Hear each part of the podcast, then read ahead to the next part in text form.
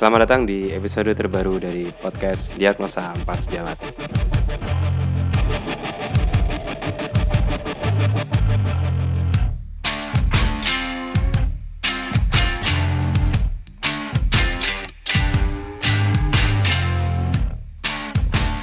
Balik lagi bareng kita, gue Manji, Tiko, Bill, Akbar. Halo. Hai. Halo. Halo, halo, halo. Halo. Halo. Suara lo udah ngantuk banget, Bill, kayak Bill? Enggak sih, santai-santai. Oh. Habis ngapain aja, Bill? Hari ini, Bill? Aduh, long day lah. Kan gua kemarin habis itu eh, nggak masuk seminggu gara-gara ngambil course freediving. Wih, Tukarnya sih emang masih ada pandemi-pandemi gini? ada aja sih. Kan Oh, ada. kan di laut doang. Corona kan nggak bisa nggak bisa napas di bawah air. Oh iya, bener ya? Bil, lu tuh ngambil apa lu jadi instruktur? Gua ngambil. Oh. supaya lu bisa jadi instruktur. supaya supaya pengen aja dapat ilmunya tersertifikasi gitu. Setelah lu selesai training itu lu bisa ngajarin orang. belum bisa cuma at least di, di komunitas gue udah bisa ngajarin orang tapi karir belum resmi Ibaratnya dari Android pindah ke Apple gitu ya. hmm, bisa bisa Maksudnya gimana? kok, kok bisa sih maksudnya Maksudnya apa sih? Lebih diakui kalau Apple gitu loh. hmm, Oh, iya ya? enggak enggak gue gua, gua nggak terima Gue nggak terima. gue android android banget soalnya Kalau lu bar, lu sibuk apa bar? Sibuk kerja.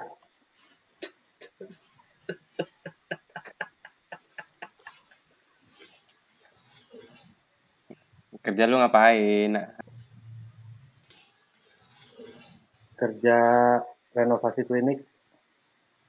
hmm, Udah mulai direnov klinik rumah sakit ini tuh apa barak lu? Kok barak sih klinik? Iya klinik yang dalam barak kan? Sama. Oh, iya ada sama. Iya udah. Jadi direnov. Jadi jadi. Terus kalau gitu lu pelay- pelayanannya gimana bar? Nggak jalan. Lanjut aja. Kan beda ruangan.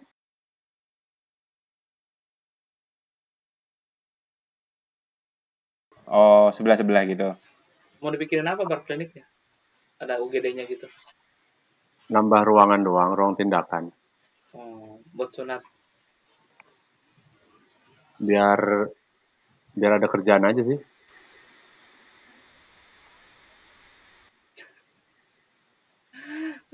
lu nggak ikutan itu nyampur semen sama pasir gitu Ikut, ikut. ikut Nyebat kok ikut gua. El, emang kalau misalnya ada bangun-bangunan di daerah lo gitu bar, itu tentaranya ikutan ngerjain apa murni tukang semua? Atau malah nggak ada tukang tentara doang yang ngerjain Iya. Sebenarnya bisa pakai tukang tentara aja, cuman tukang tentaranya Pertanyaannya tukang apa tentara? Kenapa jadi tukang tentara? tentara yang spesifikasinya tukang. oh ada Adalah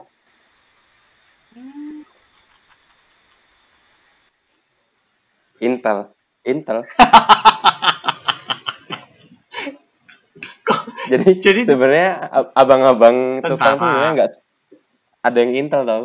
Oh jadi Tentara, kalau iya. ngerjain gedung-gedung tingkat gitu pasti ada intelnya gitu ya, tentara. Galian, Ah, ah. galian, galian. enggak enggak. Nah. Kalau tukangnya tentara enggak enggak level ini, enggak bukan levelnya gedung bertingkat. Apa? Level levelnya ya level level level biasa aja, WC umum gitu itu baru tukang tentara. Oke. Lu kok ngapain kok? Lu twitteran mulu gue Iya, liat kok. gue Karena gue juga twitteran sih. beneran. Eh, lihat apa berita-berita yang lagi hits. Emang ada berita ada berita apa sih yo yang hits kok? Yang lagi rame itu ada ini. Ada gugatan dari eh RCTI Hmm. yang meminta bahwa siaran-siaran live di IG, di Twitter itu harus tunduk kepada undang-undang penyiaran. Maksudnya? Jadi kita nggak bisa sembarangan untuk untuk live IG. Nggak bisa sembarangan tuh maksudnya semua orang kalau mau live IG harus punya izin apa gimana? Nggak tahu gue juga. Pokoknya tuntutannya gitu. Nggak tahu nanti aplikasinya terus gimana. Mungkin akan ditangkap kali nggak boleh. Kalau kita berandai-andai misalnya ini eh, gugat ini gugatannya RCTI dikabulkan gitu misalnya. Ya. Jadi sekarang eh, live IG itu akan diatur sama pemerintah gitu. Mm-mm. Iya betul. Jadi Ada ada KPI-nya gitu ya. iya. Jadi nggak sembarang orang bisa live IG. Komite penyiaran Instagram. Iya gitu. Bu- berarti jadi bagus dong kalau kayak gitu. Maksud gua eh, selama ini kan banyak orang yang konten live IG-nya atau live di mana pun itu banyak yang nggak bener gitu loh, yang eh, pornografi lah, yang spam-spam iklan nggak jelas gitu. Gini ya, kalau gue lihat ya, pemerintah itu udah gagal kali ngatur TV. Terus ngapain lagi mereka mau ekspansi ke hal yang mereka nggak ngerti dan ujung-ujungnya bakal gagal juga ngaturnya. Karena kan yang gua gua lihat gua lihat di sini kan RCTI itu selalu meng- mengangkat siaran yang tidak sesuai dengan moral bangsa. kan Hmm. kan itu kan eh, delik delik delik tuntutannya di situ. Jadi mereka mengklaim orang yang eh, membuat live di IG dan di Twitter dan di mana, di mana pun platformnya itu tidak sesuai dengan eh, nafas dari undang-undang penyiaran yang menjunjung tinggi eh, moral bangsa gitu. Nah ini kan pasal karet kan, ibaratnya eh, un- untuk nentuin moral moral bangsa kayak gimana itu kan kita nggak tahu standarnya di mana. Apakah serial eh, orang ngerebut istri orang lain atau suami orang lain itu sesuai dengan moral bangsa? Kan enggak kan? Atau ketika Emang ada ya eh, ini eh, live IG yang bukan merebut sinetron. orang Ini kan gue Oh, ngomong di. TV sinetron. Oh, masih TV dulu Nah, ya, oke. terus kan ketika mereka mau hijrah ke live IG, apa yang mau diatur di situ? Cara orang ngomong, pemilihan kata-kata, atau cara berpakaian. Kan rancu banget, nggak ada nggak ada payung hukum yang bisa ngelinduk, nggak ada payung hukum yang jelas gitu untuk mereka bekerjanya. Hmm. Jadi apa wordnya ini sih yang gue lihat kayaknya TV-TV konvensional ini udah mulai terancam dengan adanya platform lain dan ketika animo masyarakat lebih banyak ke sana ya mereka nggak pengen lahannya ke ambil aja sih Oh. Kalau menurut lu nih, Bar, eh RCT itu sebenarnya niatnya bagus nggak sih? Mas gue pengen tayang live IG itu lebih diatur atau emang mereka takut kalah saingan kayak yang dibilang Bil aja, Bar? Ah, RCTI mah cari-cari alasan aja itu. Orang subscribernya paling kecil kok. Jadi patokannya dari situ ya, Bar? Itu aja yang gue lihat mah.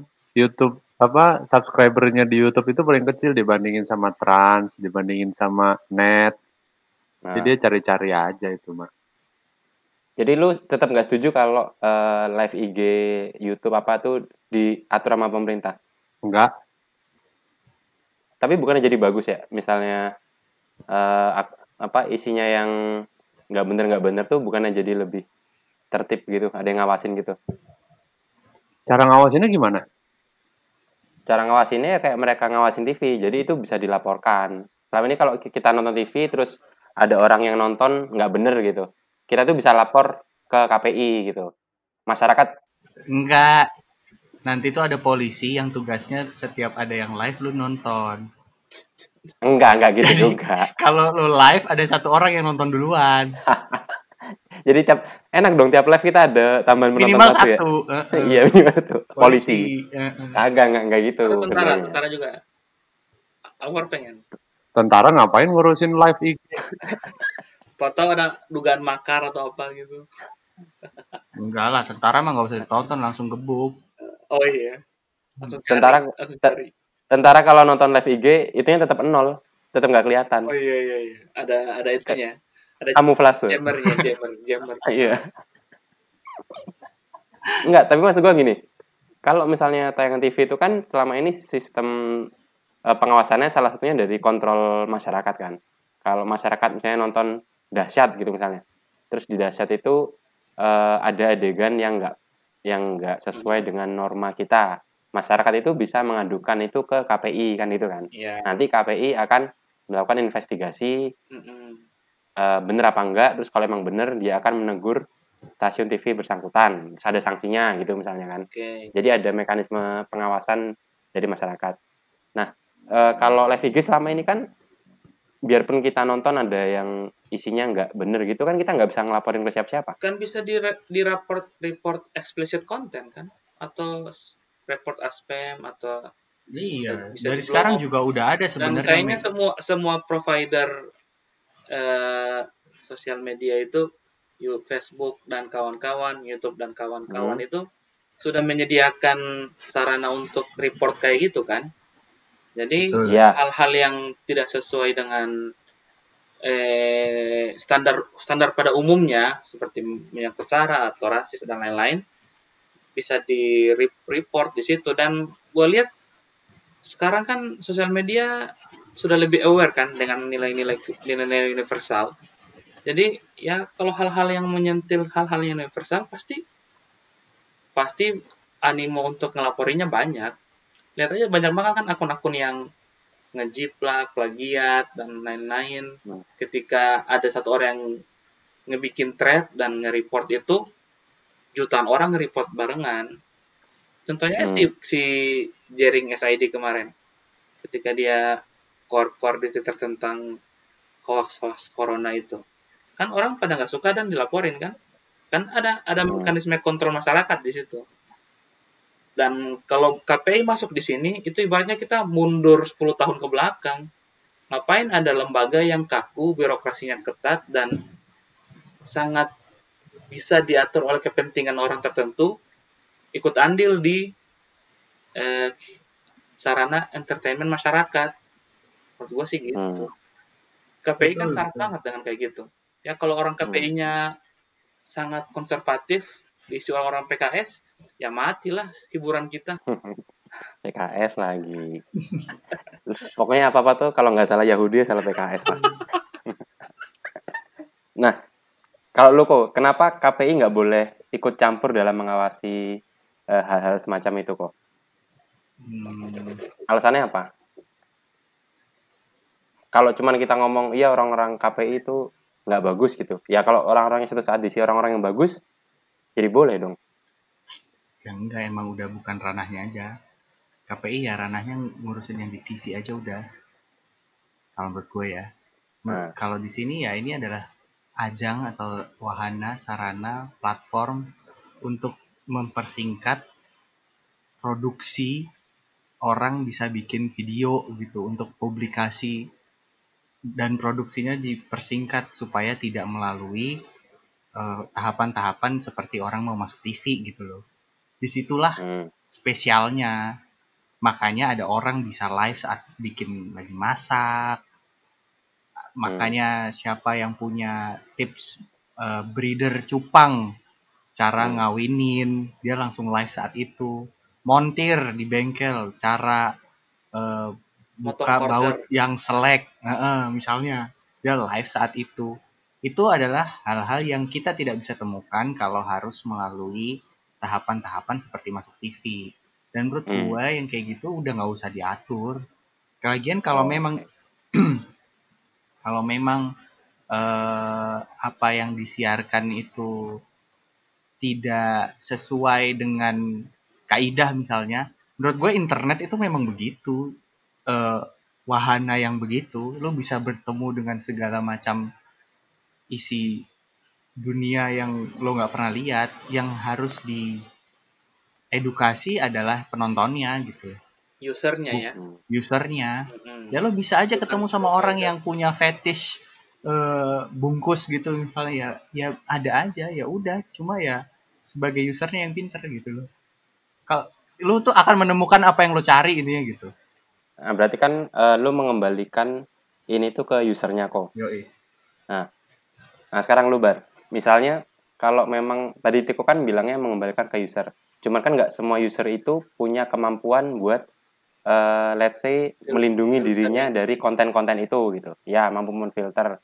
Dan kan kita nggak tahu, ya bisa aja di eh, tontonan-tontonan di internet itu ada yang penipuan misalnya, ada yang predator seksual misalnya. Kan kalau nggak ada yang ngawasin ya kita juga nggak tahu kan. Menurut lu cara terbaiknya gimana bar? Ya nggak usah ditonton. Ya gimana anjir? Ya lu ngapain nyari-nyari predator kalau lu nggak mau nyari itu gitu loh. Lo enggak, kalau kalau buat lo naik ke gua, ya gue sih merasa gua capable buat membedakan oh ini Nah. eh, Ya. tayangannya Nah, capable siapa? ya kan banyak orang lain di luar gua. Yang main internet itu kan ada anak kecil, ada Orang bapak-bapak yang kemakan hoax, kan banyak banget. Kalau sama sekali nggak diatur, gimana kita melindungi orang-orang yang kayak gitu? Ya kita mengedukasi yang orang-orang itu itu. Cuma masalahnya edukasi itu butuh waktu lama dan gak gampang edukasi orang. Nah, kalau kita nunggu usernya pinter nih, yang yang di- diomongin Bill bener juga. Buat membuat orang dari nggak pinter jadi pinter itu kan butuh waktu. Bisa bulanan, bisa tahunan, kita nggak tahu. Nah, selama nunggu mereka jadi pinter itu, ya bisa aja udah kadung banyak korban yang jatuh di situ gitu loh. Memang harus ada jalan tengahnya sih menurut gua. Cuma kalau Jangan gimana? eh, ngarapin ngarapin si KPI. KPI bisa ngatur itu kayaknya Hmm. eh, utopis banget sih. Bullshit lah. Kalau masalah live yang kita nanti anggap misalnya itu harmful, itu spam atau apa, itu kayaknya metode report itu udah paling benar. Pasti akan ada orang yang lihat dan nge-report. Lain halnya kayak misalnya SMS, SMS minta pulsa atau Hmm. spam yang suruh transfer itu itu harus harus dengan intervensi negara harus harus Telkom yang nge, nge membatasi Hmm. karena emang itu tertuju untuk jahat gitu loh maksud gua Hmm. Hmm. beda sama siaran yang ternyata berdampak negatif misalnya kan gitu Hmm. Yang ya paling relate sama kita lah, eh, apa goyang goyang porno gitu, goyang erotis gitu lah. kok relate sama kita Siskae gitu. Siskae. Secara nggak sengaja nongol di timeline gitu misalnya. Eh, ya udah kalau misalnya ketemu kayak gitu kayaknya metode report itu udah paling paling ini cepet dan kalau menurut gue kayaknya eh, Instagram ada ininya deh ada kayaknya dia kalau kelihatan pentil langsung ke blok deh Ya kalau Instagram, Instagram iya. Kalau Twitter, Twitter nggak ada. Twitter nggak ada. Instagram itu kalau lo menunjukkan pentil langsung di blok langsung di suspend Meskipun cowok. ya enggak cewek lah. Bedanya pentil cewek sama pentil cowok gimana? di area sekitar pentilnya Emang Ar- beda ya? Ada tonjolannya. beda Ya enggak lah. enggak beda kalau Sama bukan ya? kalau dipegang beda Ya kalau Pantesan ini ya. Kalau live IG banyak yang gambarnya burem ya. Biar nggak kebaca sensor kali ya. sama pakai masker Pentilnya dimaskerin. Enggak mukanya. Kalau pentilnya kelihatan, mukanya pakai masker. Biasanya gitu. Eh, itu nggak kesensor. Eh, ini aplikasi yang lain sih, bukan IG. Oh, Oh, iya iya iya iya iya.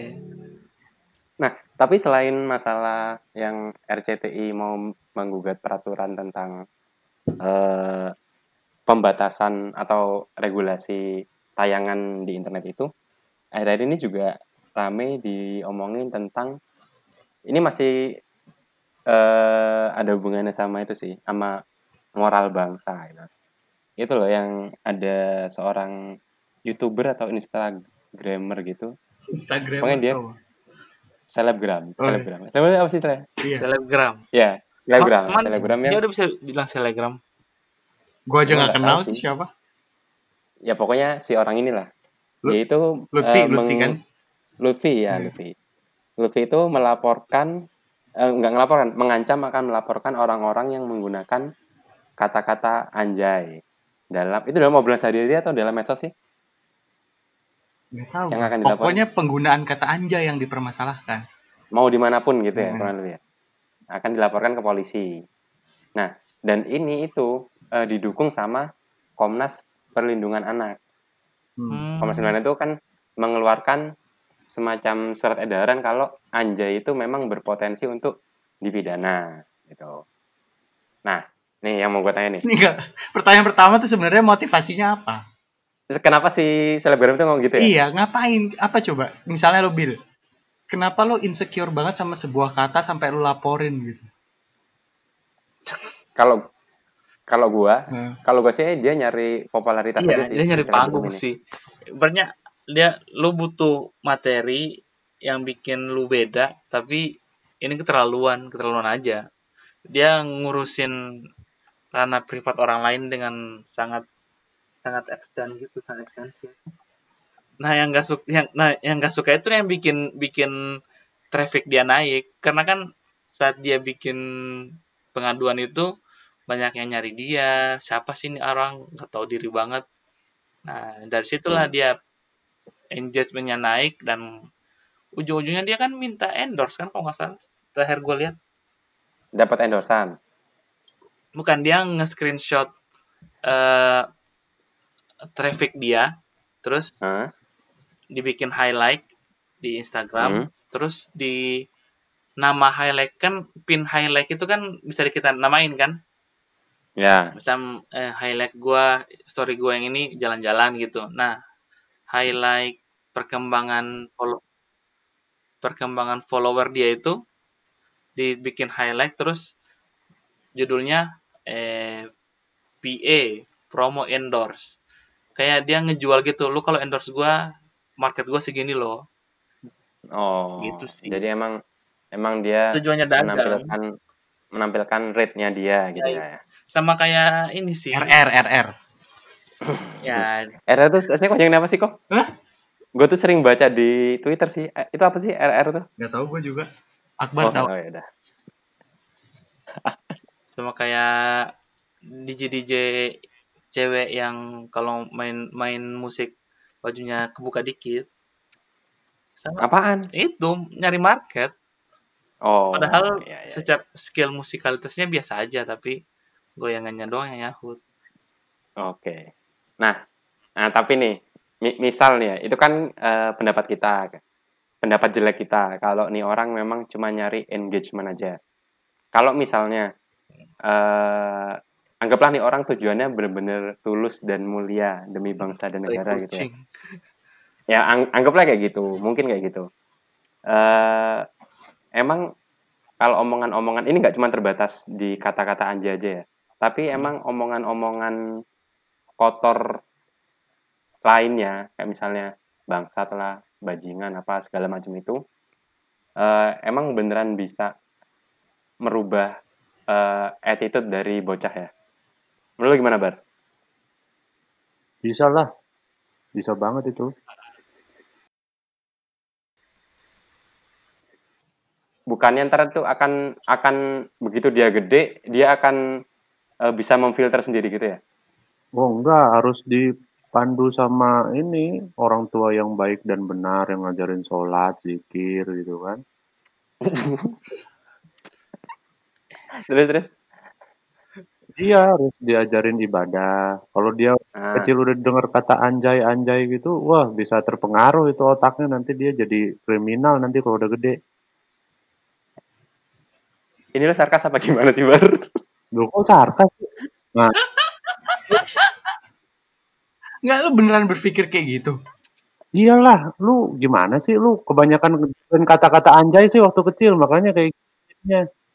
Apaan? Anjay berhubungan sama sholat. Oh berhubungan lah, kalau sering sholat nggak bakalan terpengaruh sama kata-kata anjay.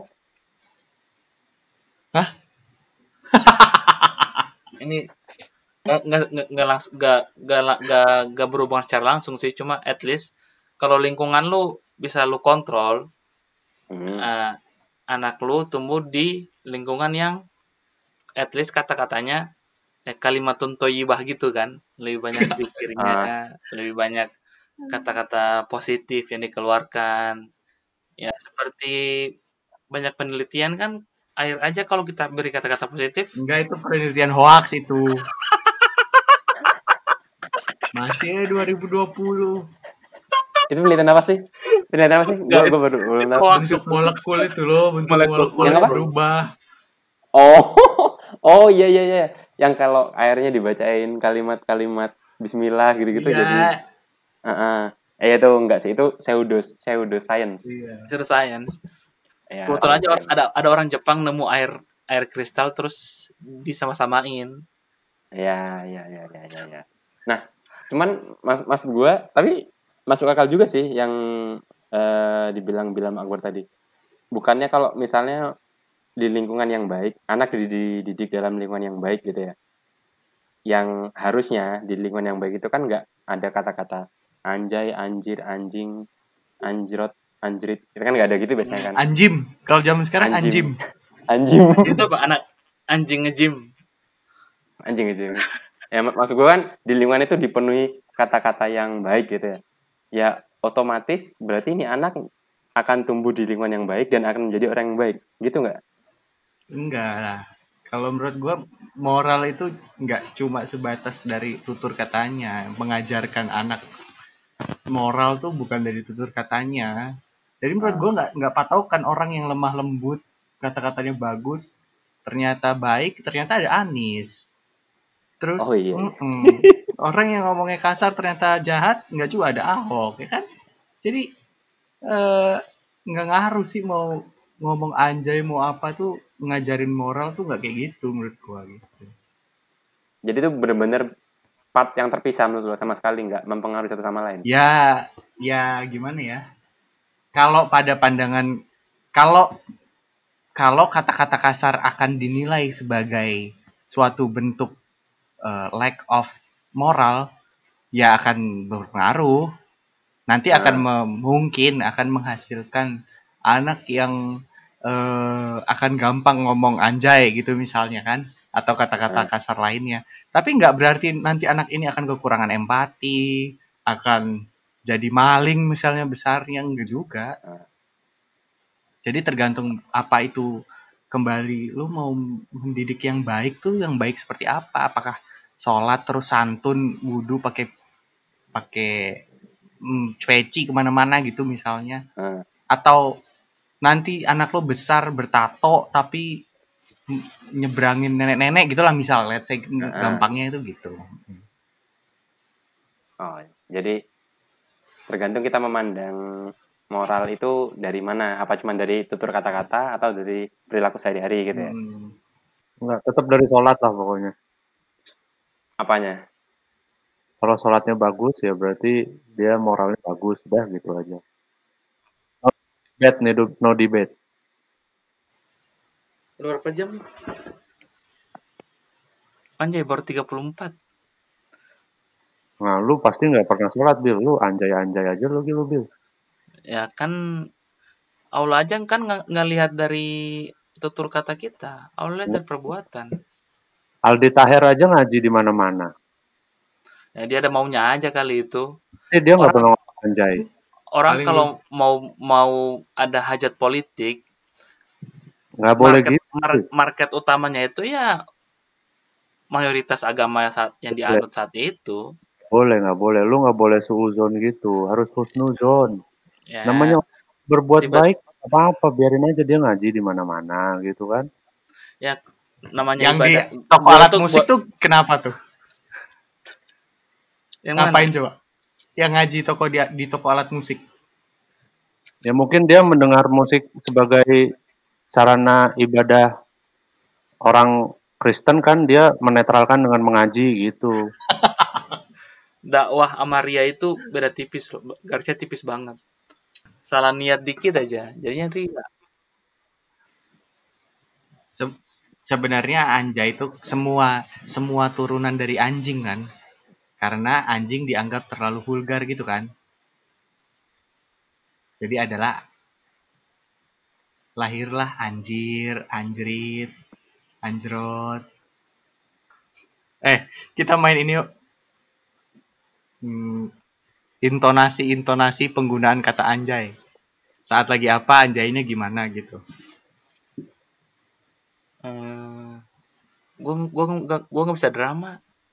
Ya Lu, enggak. lu, lu, lu yang paling banyak drama kok. Coba kok. Misalnya gue nih, gue dulu nih. Eh, itu kan lu paling jago Misalnya- drama emang. Anjay kalau lihat temen punya HP baru. Anjay. Baru. Eh, apa lagi, apa lagi, apa lagi, apa lagi, apa lagi kok.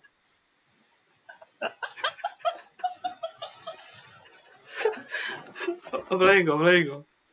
Anjay kalau lihat setan.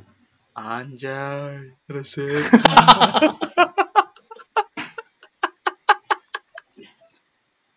Anjay kalau abis ngomong kata-kata bijak. Coba. Anjay, bijak banget. Sama ya? Sama sama setan ya? Enggak lah. Hmm. Gimana? Misalkan Anjay. Eh, intinya kehidupan itu adalah sholat. Anjay.